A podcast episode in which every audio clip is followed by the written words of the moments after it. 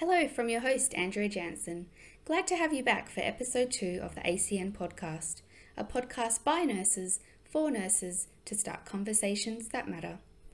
Thank you for your positive feedback on episode one. And today I'm excited to share the conversation with Sarah Hughes, where we discuss digital technology and innovation in nursing. Sarah Hughes is a registered nurse with over 20 years' experience working within healthcare. Sarah has specialised in stroke nursing and worked in general medical, urology, orthopaedics, and general practice. Sarah has a master's degree in advanced nursing practice, a master's degree in applied management, and a graduate certificate in neuroscience. Sarah has also been an academic and educator working in roles such as subject coordinator and lead educator across several educational institutions. Sarah is now the Chief Nursing Information Officer for Olinqua, a technology innovation company, and is passionately working toward tech enablement. Sarah is also the Communication Coordinator of the Australian College of Nursing Digital Health and Informatics faculty. Sarah describes herself as an innovation enabler, disruptive thinker, and digital health leader. Good morning, Sarah Hughes, and thank you for joining us on episode two of the ACN podcast. Great to have you here. Oh, thank you. Delighted to be here. And just a little shout out to miniature schnauzer Hugo. You might hear him in the background of the conversation with Sarah. Great to have him on the show too. Oh, thank you. So, to get started, why did you become a nurse, Sarah? Do you know I had to ponder on this question? It wasn't an instant because I just wanted to go and help people. It was a bit of a journey for me. Nursing kind of found me. So when I was in high school, I actually wanted to do zoology and legal studies for whatever reason. That didn't eventuate. And so I thought, I'll go do nursing and I'll try it. So I enrolled, I got accepted into university into an undergrad program, and I loved every second of it. So there were probably six months where I wasn't sure if I was headed in the right direction. The first two clinical placements, as I'm sure you can relate to, were pretty much a revelation for me. Uh, I grew up in a small country town, so being exposed to a lot that I probably wasn't really prepared for was a bit confronting, but I was really humbled. I was really humbled to spend time with the elderly because our lot of first year placements are aged care and hear their journeys and hold their hands or sit quietly with them or walk them to the dinner table. And I just really enjoyed that connection with patients. I felt really empowered to want to help them in that last sort of stage of their life. And sometimes in the most vulnerable stage, I really enjoyed the camaraderie that came from team nursing and going around on the, the morning rounds or the evening rounds, following the RNs, doing our medications and learning from them and yeah, so I just, I guess I really love the culture and being able to give a little bit back to the community in it. And I've loved it and I've stayed with it ever since. And sounds like it's been a great choice for you because you've done some wonderful things in that journey. And I guess the the key there is that you were willing to give it a go. You know, coming from zoology, obviously had this caring nature, but for whatever reason, you went through nursing and you stuck it out through all those placements and unique experiences that you have. And in that time, Sarah, can you tell us about a patient that's touched your heart or changed your practice? Oh, definitely. So this was a couple of years out from working. So through my qualifications and working in a hospital in Queensland, and I had specialised by this stage in stroke nursing. And there was a gentleman that had come in, he was of Italian descent, and he'd had this massive hemorrhagic stroke. So, really poor outcomes. Within the first 72 hours on the floor, he deteriorated. He went up to ICU. He ended up back on the floor with a tracheostomy. He was completely uh, hemiplegic down one side of his body. So, in the early stages, physios had said he'll never walk again. He just won't. So, it's going to be a, a two year long journey for this gentleman to get him back to maybe walking with a four wheel walker, if not in a wheelchair. What I really enjoyed about the journey with this patient was he was not English speaking. He was Italian, and his wife would come in every single day, and we would do the cares together. And he had a trachea in, so he couldn't communicate. And he was very determined. He was still mentally with it. He was able to watch what was going on. He was very alert and aware of his surroundings. And over the time, we had to learn how to communicate with gestures. You know, three months in, we would know what each other meant.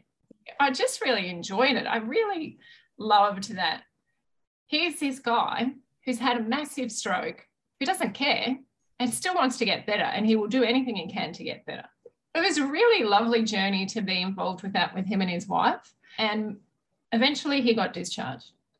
And when he came back about a year later, he walked onto the floor with a walking stick. Amazing. He learned some English and he wanted to say thank you. And it was so inspirational to me. And I just really felt honored and humbled to be part of his care team. Thank you for sharing that story so openly. And and through that story you really have highlighted the privileged and humbling aspects of the nursing role in which we often do see patients at a really dark time or a time where there is no hope, but then to get to work with the patient and with the family unit to see it come full circle is really a special and rewarding aspect of the job. It really is because it takes a lot for people to be vulnerable mm-hmm. and sometimes not have a choice and to rely on others to do everything for them. I just found it really empowering. Beautiful.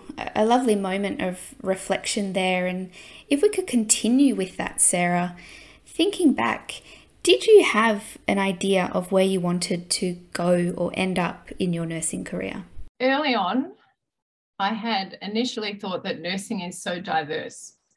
So when you when you join university and you're in an undergrad program, it's all exciting because you can travel anywhere, you can work in community, you can work in general practice, you can do rural and remote, aged care, and so many other areas of specialty.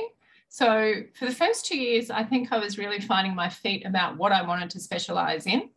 And so I fell into neuroscience and stayed with stroke for, for many years. But in part of the, the journey of nursing and, and improving our skill set is working out the best way for me to divi- diversify my skills. So, how can I gain exposure to greater opportunities and career progression? And whilst staying abreast of current changes, as, as you would know, nursing is uh, intimately evidence based. So we have to stay up to date with research. We have to stay up with evidence based practice and we have to deliver gold standard care to our patients. So, with that in mind, I thought, well, the best way for me to remain engaged and active and aligned with any innovation or change that's happening in this space would be to do all this further study that I had done um, with no real theory or trajectory in mind of where I was going to go with it. I just knew that I wanted to do it to open up maybe more doors. So any opportunity that I've had, I've leaned in, I've grabbed it, I've learned, I've had so much exposure to many different roles from project management to tech companies to immunizations to babies and children and orthopedics and it's really helped shape and evolve my roles in the healthcare space. Wow, I must say kudos to you, Sarah, for all the hard work and also the courage to push yourself to continue to grow and learn, and also to take the path less travelled. In some of the challenging days or days when it might have been difficult to see the end goal, how did you keep yourself motivated? Oh, that's a really good question. I had to work around three young children.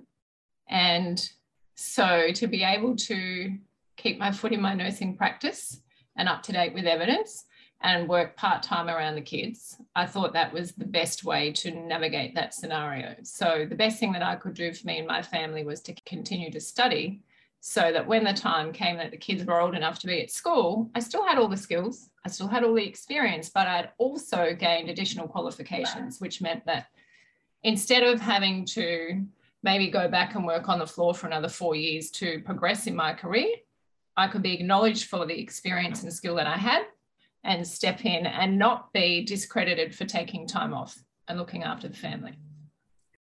Yeah, a common problem that many nurses face is they try and balance the old work life balance, but great to have you share that insight into another way to address this.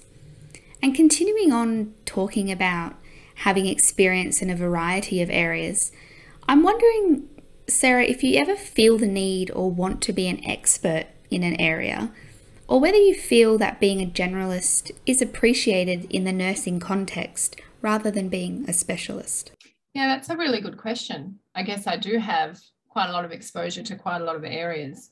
I guess for me is I do have this knowledge and I want to share it. If I can be a thought leader in change management or people and culture or technology or innovation or startups, then to me that's really valuable. So if I can be on podcasts like this or network and talk to other people and share my experiences, then I think that's the best I can do.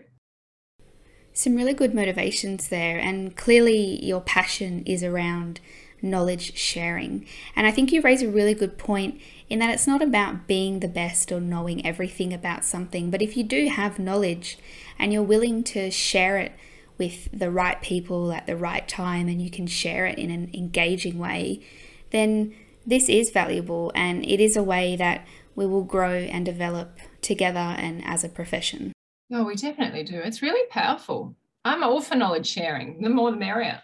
I don't like this whole, I know it all, I'm going to keep it here. No, no. Let's educate, let's teach, let's share.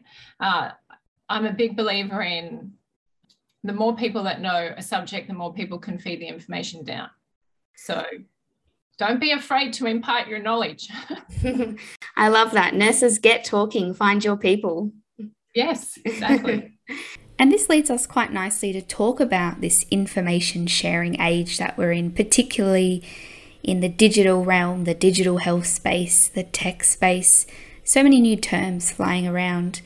But to begin, you're the Chief Nursing Information Officer at a company called Olinqua, a technology company. Can you tell us a bit more about this? And also, how does a nurse fit into this space? Sure, definitely. So, Olinqua is a software as a service technology. So, we use it within healthcare. We're in about 80 different hospitals and several aged care places. So, essentially, we unify data from different hospital systems, such as asset tracking to clinical communication, to connect healthcare workers and their hospital environment. So this basically enables them to streamline their processes, improve efficiency, and give clinicians more time at the bedside. So the software is actually, it's really powerful. I like to say we're the little bow that ties all the disparate communication system together by grabbing the data, pulling it in through a message integration center, and then sending it out in point of care alerts to wherever it needs to go. And it could be temp- temperature monitoring for a blood fridge. It might be um, asset tracking, trying to find something. It might be a code blue that's alerted, and we need to send the incident to the right teams and to the security teams. It might be a duress alert. We get to come in and sit with executives and hospital teams and help them talk through their workflows and show them other ways that we can help them. So instead of you picking up a phone and calling a switchboard to say code blue, bed four, ward seven, you may be able to do it on your mobile application. You can go into the dashboard application, you can click that there's a code blue and it's instantaneous. It goes to the teams, it goes to switchboard, it alerts on the annunciators, alerts out the front of the room, it can be silent, it can be loud if you would prefer it. We can do flashing lights, we can do all that sort of stuff. It's just about trying to make things a little easier. And then, interestingly, using that information from the workflow to feed back into improvement, kind of like that continuous quality improvement cycle, and having the data digitally, which uh, hopefully makes all the number crunching easier. I hope. Well, it should. That's we hope. That's what we hope to do. We hope to make it very human-centered interface, user-friendly designed for the teams, so it's it's seamless. Yeah, it kind of sits there quietly in the background they can do more in their work, uh, in their workday. They can spend more time with the patient. And in the background, we're just quietly humming along, helping them. Great. Some new innovative ways of working with technology, which is really exciting to hear. And also that a nurse is involved in this work. It's interesting that it's not someone with an, I don't know, the background, a computer science degree or a digital technologies degree.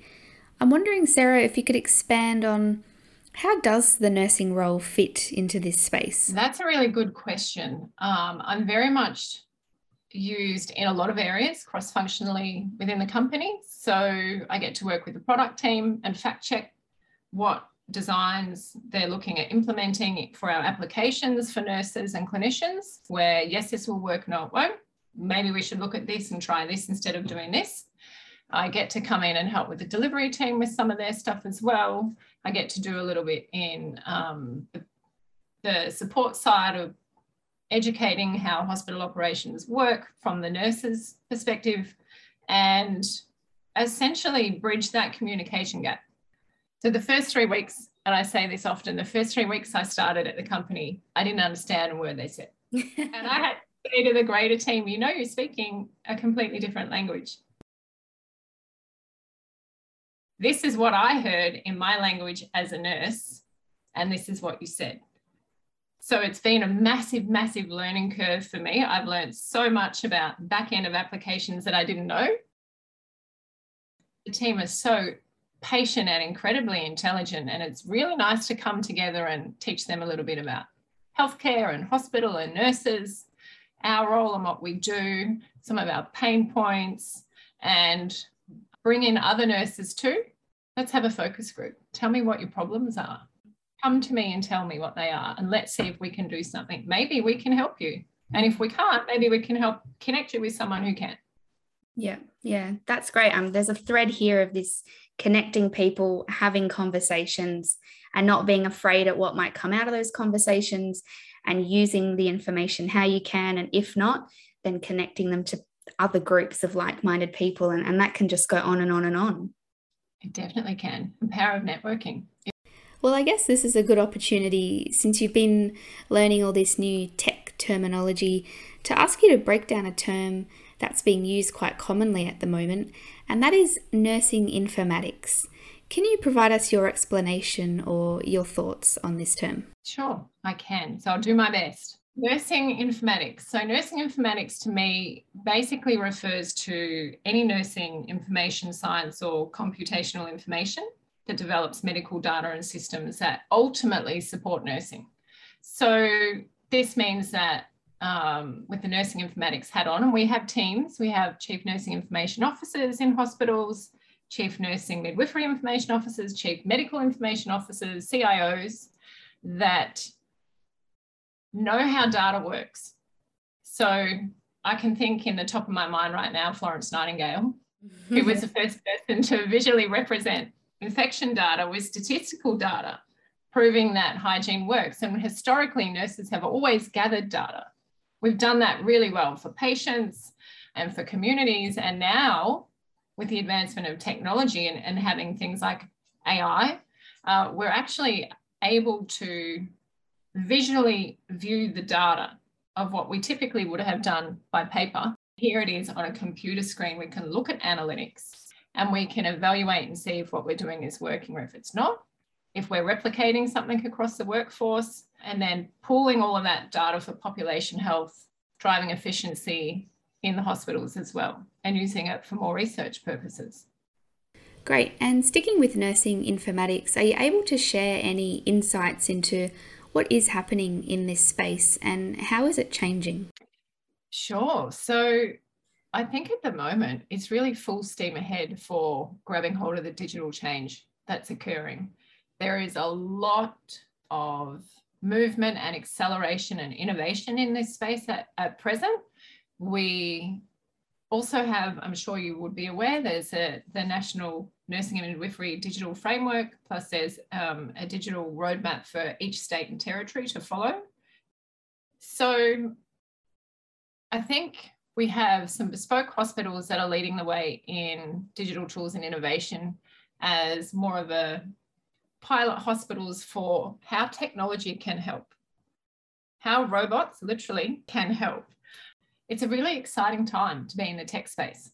Watching people discover a pain point, challenging the status quo, coming up with their own pilot design, going through like a startup program, building it out, getting the funding, pitching it because there's a need for it. They see a need. The innovation space at the moment is is full steam ahead, definitely, and I think that's really positive thing. If people can embrace and be open to accepting that we might be doing things a little different. Because nursing is always evolving and whether we like it or not we will be evolving with digital technologies. It's just the next step. It's the next evolution in in the nursing ecosystem. Yes thank you for sharing this insight. I think work like this and the changes that are happening especially if they're happening so quickly it can feel a bit far removed from people not working directly in this. So definitely a valuable insight for the listeners to have gained from you what I'm also hearing is two things. One, you're a real champion for this change, and it's great to have someone so passionate about this area. And secondly, you're really in support that change can come from anyone. You don't have to be in a particular role to enact change. If you identify a pain point and you can come up with a solution, go through the process of finding out if this can become a reality, if this can become a change you want to see. And this is really empowering for such a large workforce that is nursing because it really is that we can contribute to this change together. Oh, we definitely can. Nursing is is a huge workforce. There's, and don't quote me on this, but something like 380,000 nurses in Australia alone. That brain power is amazing and we need to tap into it and go everyone think differently what do you see that might help might not help but at least start thinking a little differently. It could be something really tiny and small and, and a simple process. It could be something huge. Yeah. Yeah. I love that. And as you said that, I just imagine this hundreds of thousands of light bulb moments happening everywhere yeah. on every ward, on every hospital. I hope so. yeah. And I like that you've addressed, you know, it might not make a change, but if we do not chase down the avenues and try, we will never know. It's all still helping get to a better end goal. I agree. And funnily enough, you mentioned robots, which brings us to perhaps the most important question that I will ask you today. And it is a bit of a funny, but seriously, it must be asked Will robots take over nurses' jobs? I love this question. Look, there's three responses to this. Okay, so although technology is incredible and still improving nurses' jobs, I'd say our jobs are fairly safe. I'd say this because if you look at the tech that we're developing, it's centered on supporting nurses to do what's important, which is to spend more time at the bedside with their patients. Okay, so we can see this in some of this is a bit of knowledge for you. Solutions that we do, we automate workflows, and this allows for more efficiency in healthcare, but it's not ever going to replace a nurse it will never replace it. A robot cannot sit at the bedside and hold a patient's hand, cannot comfort a spouse who's distressed. It cannot wash someone's hair. It can't shave them. It doesn't have the humanized function that is nursing. Everybody that I that I know in my network that has decided to nurse really is is deeply entrenched with the duty of care to help other people and the human centered focus of nursing can never be replaced. But yes, a robot could deliver a meal. Yes, a robot could deliver a hot towel. There are ways that we could incorporate, but they they will never replace nurses. No. Well, I thank you for honouring that question. It was a bit of an out there question, and there is a lot of fanfare about tech taking over, probably from the movies and whatnot. But in answering it, you raised two good points. And one is that if we do remember the true vision and values of nursing, no, robots and technology can't replace that. And secondly, it's a good reminder that this technology is just there to help support nurses do the work that they already do. Yeah, definitely. And if if anything, COVID has actually helped with that. I've realized that the stress that COVID has created for us, but it's opened up this whole other thought process of we have to change we cannot manage like this. We need to change. What have we got that we can use? We've got technology. Well, how can we use it? Let's use it.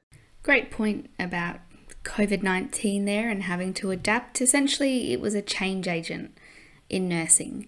And I wanted to ask you just more broadly, Sarah, can you give us some insights into innovation in nursing and how this fits in a world that is also very focused on nursing guidelines, policies, and procedures? Well, I still believe that we can still innovate and incorporate policy and procedure. The two don't have to be standalone.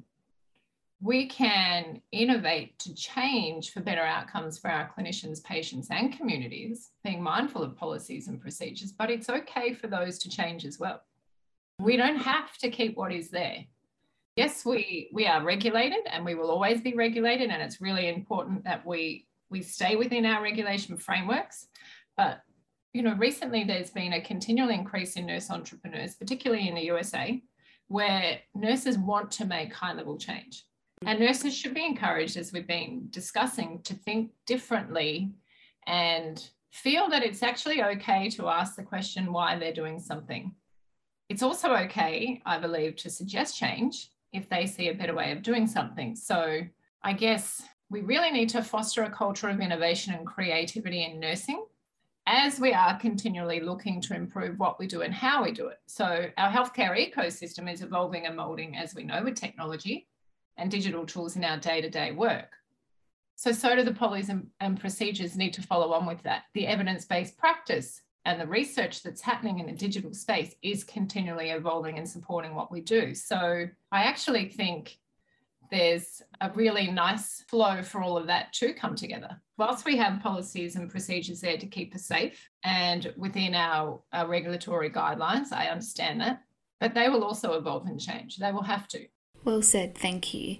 And Sarah, as a leader working in this ever changing space, how do you maintain the vision of the end goal and how do you have confidence in the decisions that need to be made along the way to make change happen? That is a really, really good question. And I guess for me, the biggest thing that I'm able to do is be an ambassador for change and thought leadership. So anything that I see or that I hear or that I know of that's in a network that maybe people don't know of, again, this comes back down to the knowledge sharing. I'm really a big person for not necessarily hierarchical change, but but involving nurses irrespective of hierarchy, top down, bottom up, in any decision that is going to affect them in their nursing day to day work. So, for example, if a hospital is doing a digital change and they're bringing in new tools or smartphones or other for the staff on the floor to use, wouldn't it be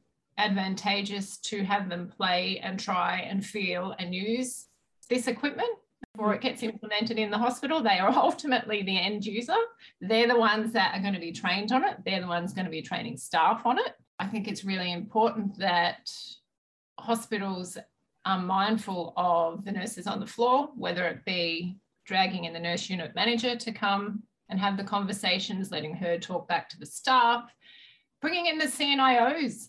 Some hospitals have clinical nurse information officers bring them in on the floor and, and involve them with the CIOs and the CEOs and the people that are making these decisions.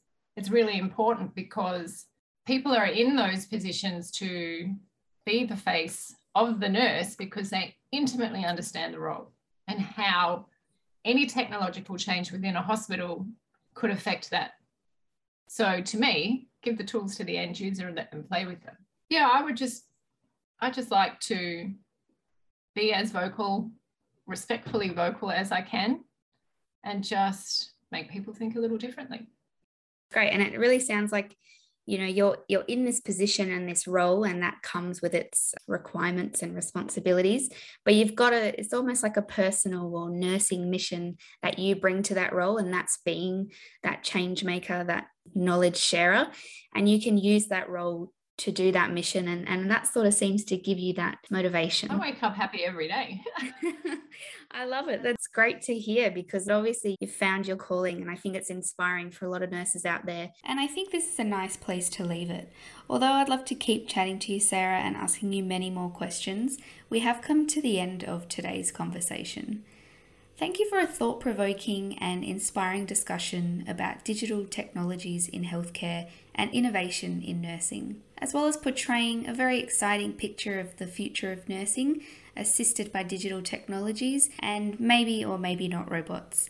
Once again, thank you so much for your time. Oh, you're welcome. Anytime. Thanks for tuning in to episode two. And now, a question for you What will you do with your next light bulb moment? How will you make that idea become a reality? And on that note, I'll catch you next month. Don't forget, you can reach out with any questions, comments, recommendations via Neo, LinkedIn, Twitter, Instagram, or Facebook. Take care.